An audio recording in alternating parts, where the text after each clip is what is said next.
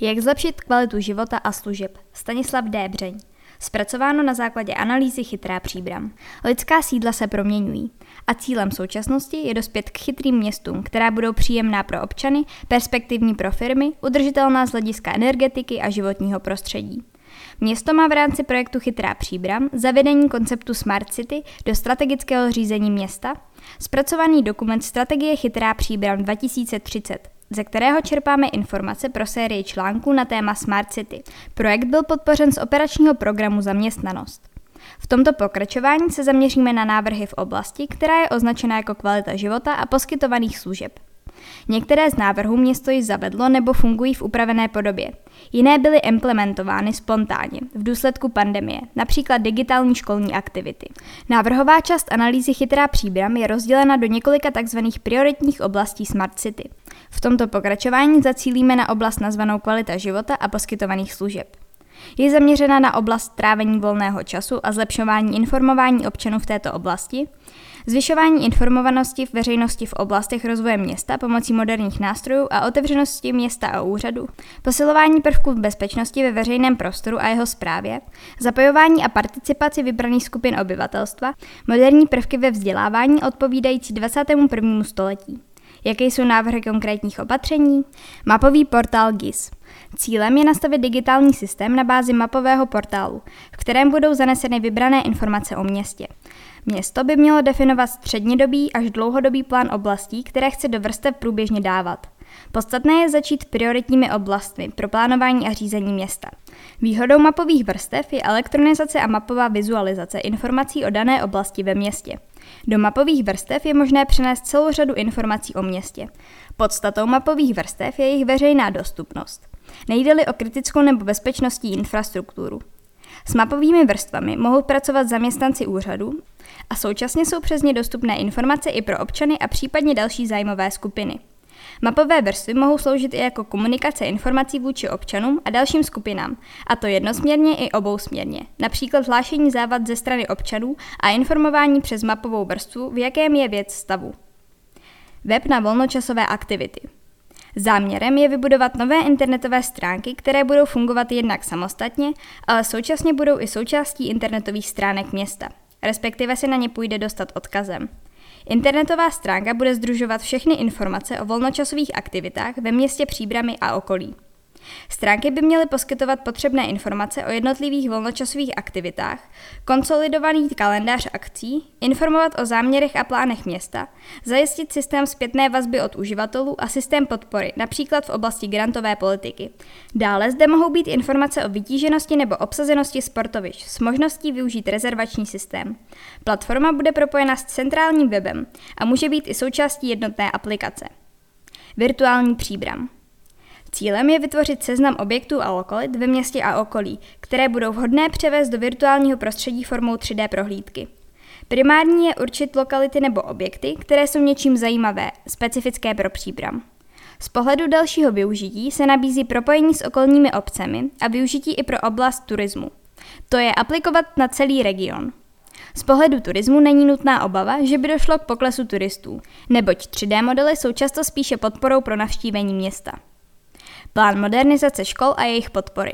Prakticky se jedná o vytvoření plánu a čitelného systému pro město i školy, určení finančních prostředků, které každý rok půjdou do této oblasti a bude za ně nakoupeno určené vybavení pro školy zřizované městem, stanovení plánu, jaké informační technologie budou nakupovány, co je jejich smyslem a přínosem, rozhodnutí, které vybavení se koupí do jakých škol, nastavení komunikace a spolupráce se školami, na této prioritě včetně zajištění, aby s moderními technologiemi byli nejprve seznámeni učitelé, kteří je budou využívat. Komunikujeme moderně. Město Příbram by mělo zavést ucelený systém podpory zavádění elektronických prvků do vztahu rodič-škola. Některá školská zařízení mají s těmito prvky pozitivní zkušenosti. Je tedy třeba na tuto dobrou praxi navázat a současně vytvořit systematičtější přístup ze strany škol a města nebo úřadu, které by měly školám s touto věcí pomoci. Krokově může jít o následující. Zavedení možnosti elektronických zápisů do mateřských škol a základních škol, elektronické žákovské knížky a elektronické třídní knihy, vytvoření karty studenta, přes kterou bude možné vstupovat do škol, chodit na obědy, využívat služby města, knihovna, MHD a tak dále, nebo platit. Karta studenta by byl dlouhodobý projekt, který by vyžadoval ze strany vedení města nebo úřadu ve spolupráci se školami nastavení a postupné zavádění této služby. Pro město by mohlo jít o unikátní projekt, který by zjednodušil a zpříjemnil život a využívání služeb pro děti a současně poskytl možnost rodičům do určité míry kontrolovat jejich dítě. Výhodou části karty může být provázání s dalšími nástroji jako elektronická třídní kniha. Vazba na vstup žáka do školy. Škola hrou. Vytvořit webovou aplikaci, později možno mobilní nebo jako součást současné aplikace, která bude združovat zajímavé informace o městě a okolí. Tato aplikace bude primárně určena pro edukační účely. To je, neměla by být pouze informativní, ale měla by být interaktivní, ideálně propojená v některých částech s mapovými portály GIS. Nabízet herní prvky či umět vytvořit i soutěžní prostředí. Učíme studenty odpovědnosti a participaci. Vyhradit v rozpočtu města pro každou školu přesnou sumu. Uvedenou sumu budou moci studenti rozdělit jako u participativního rozpočtu. Klíčové je nastavení procesu a odpovědností jak na úřadu, tak na jednotlivých školách. Systém je rovněž možné částečně propojit s dětskými parlamenty. Zapojujeme studenty do rozvoje našeho města. Školní parlament. Každá škola bude mít svůj parlament, který bude generovat, sbírat a vybírat klíčové nápady za jednotlivé školy. Druhá část spočívá v setkání zástupců všech škol z vedení města, prezentaci, obhajově a připomínkování návrhů.